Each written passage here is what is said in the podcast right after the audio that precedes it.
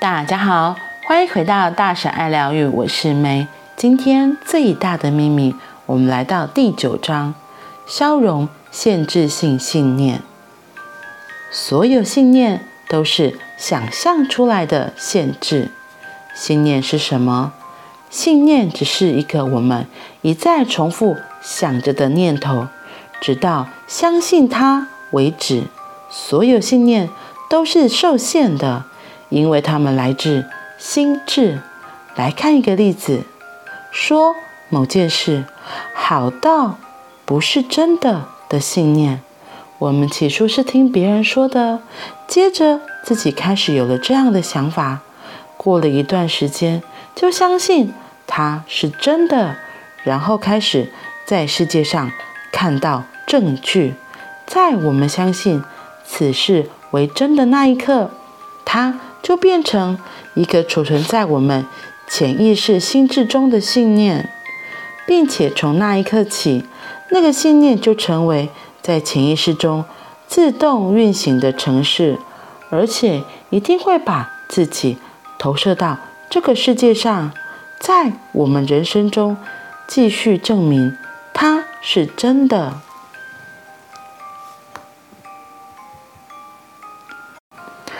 艾伦·凯蒂曾经说过：“念头是无害的，直到我们相信了它。”木吉老师也说过：“重点不是小我说了什么，而是我们有多相信它。”信念还会带着基于该信念丢出其他念头，这些念头会像唱片一样播放，带着某件事好到不是真的。的信念，潜意识心智会播放这样的念头。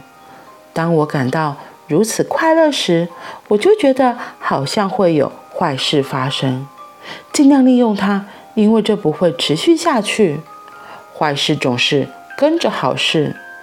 我很紧张，好，因为好事通常不会发生在我身上。如果某件事感觉到好到不是真的，你。就可以断定它不是真的。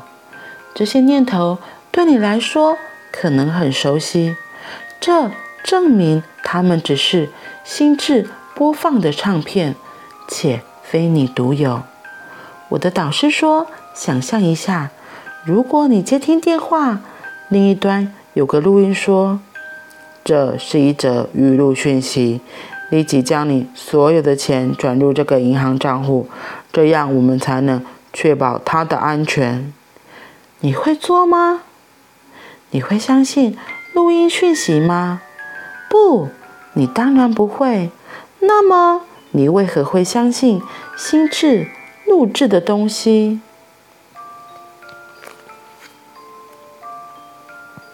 好快，我们来到第九章：消融限制性信念。限制性信念这个词，我是十几年前第一次上自我探索的课程就听到了。那他自己就讲得很清楚，限制性信念嘛，这些信念都是我们心智想出来，来限制我们，听起来就是要保护我们，然后不让我们去做冒险的事情。可是也因为这样，这些信念也把我们框在一个框框。或者是你可以说一个牢笼里面，对，所以如果想要做一些新颖特别的事情，你就势必得突破这些限制性信念，去做冒险，然后打破框架的事情。然后今天他就先解释什么是信念。他说，所有的信念都是受限的，因为它来自限制，它只是我们一而再。它只是我们一再重复想着的念头，而且直到相信它为止。这个相信它为止听起来就有点可怕，所以就是我们想着想着就觉得这件事是真的。比如说，他说某件事好到不是真的的信念，我我觉得我们最常听到就是中乐透这件事情。一般传统的观念都会说这好事。如果像中乐透这种好事发生的话，一定背后会有个更大的坏事，或是一定会，哎，可能会付出相当大的代价，因为这才这样才能够平衡。所以大部分大部分的人对于像这样子不劳而获的事情，或是金钱的信念都非常的恐惧。所以为什么我猜猜会不会因为有人这样，所以真的，假如说他中了统一发票的头奖，或者他中了乐透，他会不会不敢去领？这也是有可能的。因为像我举这个金钱例子，是我觉得我们蛮多人都会有这个信念。像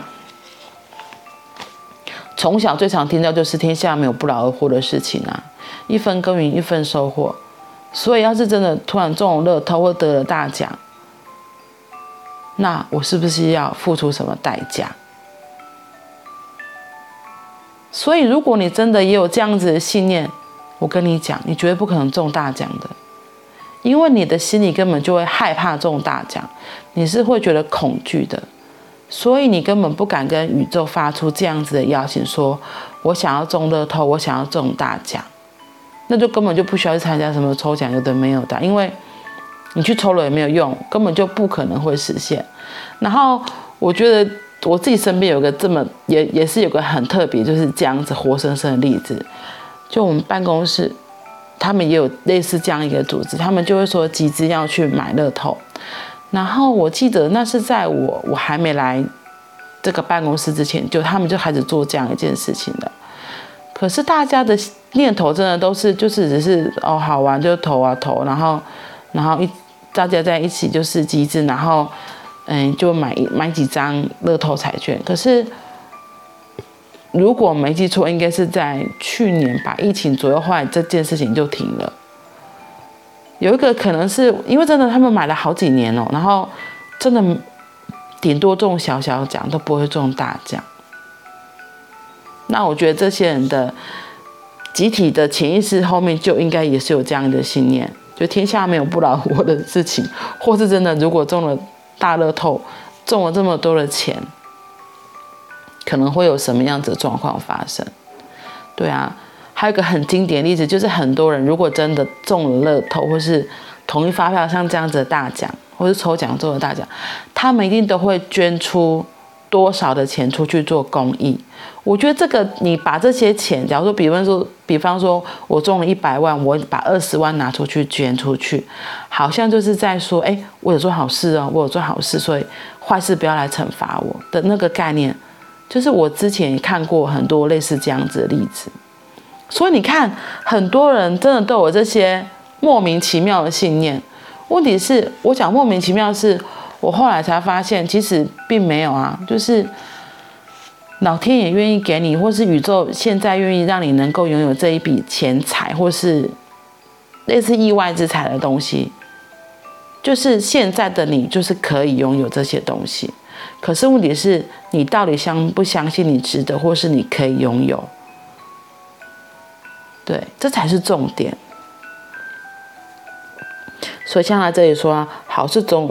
坏事总是有，坏事总是跟着好事，而且我很紧张，因为这件好事通常不会发生在我身上。对，所以我们到底怎么跟宇宙丢出这些信念，丢出这些讯息，你就可以看你身边的显化就知道了。这也是很多坊间的书在说，像有钱人跟你想的不一样啊，或者是财富经验。它里面在讲的很多都不是真的是你关于投资理财，而是你自己的心，你到底怎么想的？像那个有钱人和你想的不一样，里面有个很可爱练习，他就会说摸摸自己的头，然后说这是有钱人的脑袋。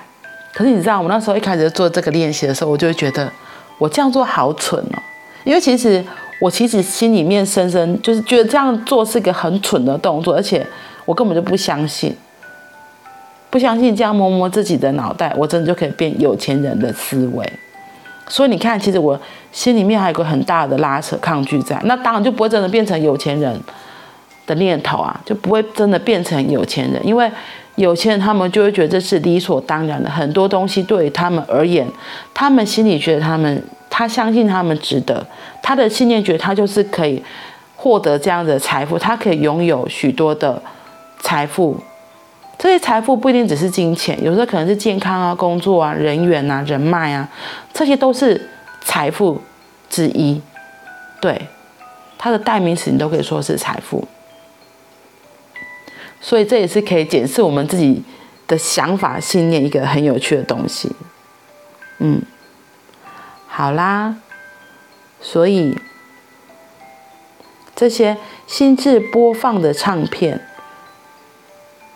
我们要怎么去认出来，然后把它放掉？我觉得这是很重要的。我们再来看看后面会不会继续说。那我们今天就先到这里喽，我们明天见，拜拜。